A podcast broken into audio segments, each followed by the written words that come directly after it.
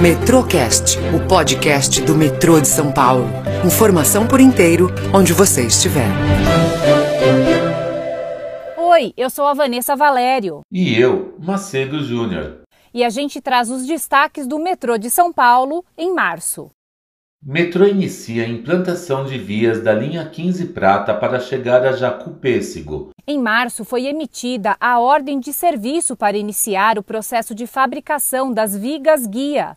O objetivo é construir mais 3 quilômetros de vias da linha 15 Prata. A estimativa é instalar cerca de 220 vigas guias, que servem como uma espécie de trilho por onde circulam os trens do monotrilho. Elas vão compor o novo trecho da linha que vai da estação Jardim Colonial, já em funcionamento, até as futuras estações Boa Esperança e Jacupêssego. A implantação dessas duas estações já foi iniciada neste ano pelo metrô com a elaboração do projeto executivo, que vai permitir a sua construção. Também está incluso nesse projeto de ampliação o novo pátio Ragué Bischoff, que será usado para estacionamento e manutenção de trens.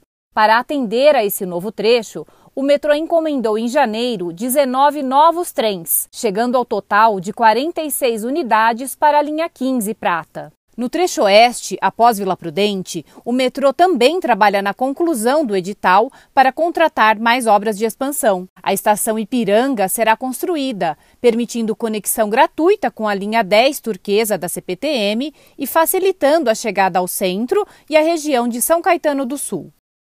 Mais uma estação do metrô de São Paulo teve seu nome associado a uma das grandes marcas do país. A estação Saúde da linha 1 Azul agora se chama Saúde Ultra Farma.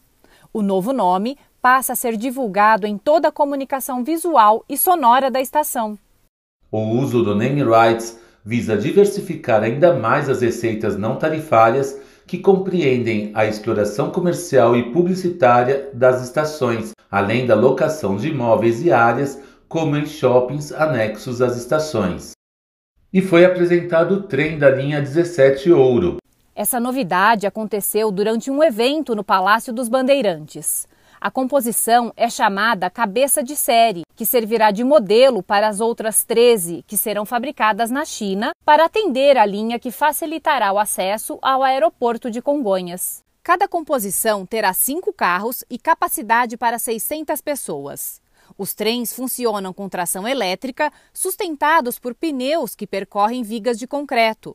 As composições contarão também com passagem livre entre os cinco carros e sistema de ar-condicionado. Quando pronta, a linha 17 Ouro terá mais de 8 quilômetros de extensão e oito estações, entre o aeroporto de Congonhas e a estação Morumbi, da linha 9 Esmeralda da CPTM.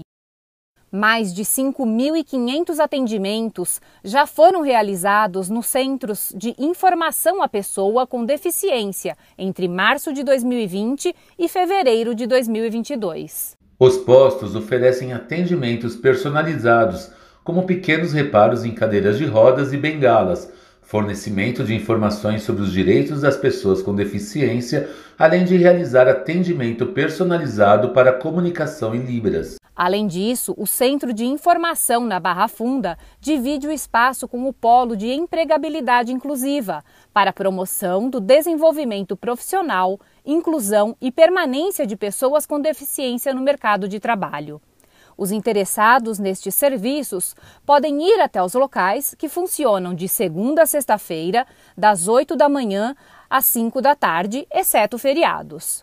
Eles ficam nas estações Palmeiras Barra Funda e Tatuapé do metrô. E essas foram as principais notícias do metrô em março. Agora você quer continuar acompanhando as novidades do que acontece por aqui? Então acesse o site metrô.sp.gov.br. Ou siga o metrô nas redes sociais. No Instagram é Metrô SP Oficial. Assim mesmo, tudo junto.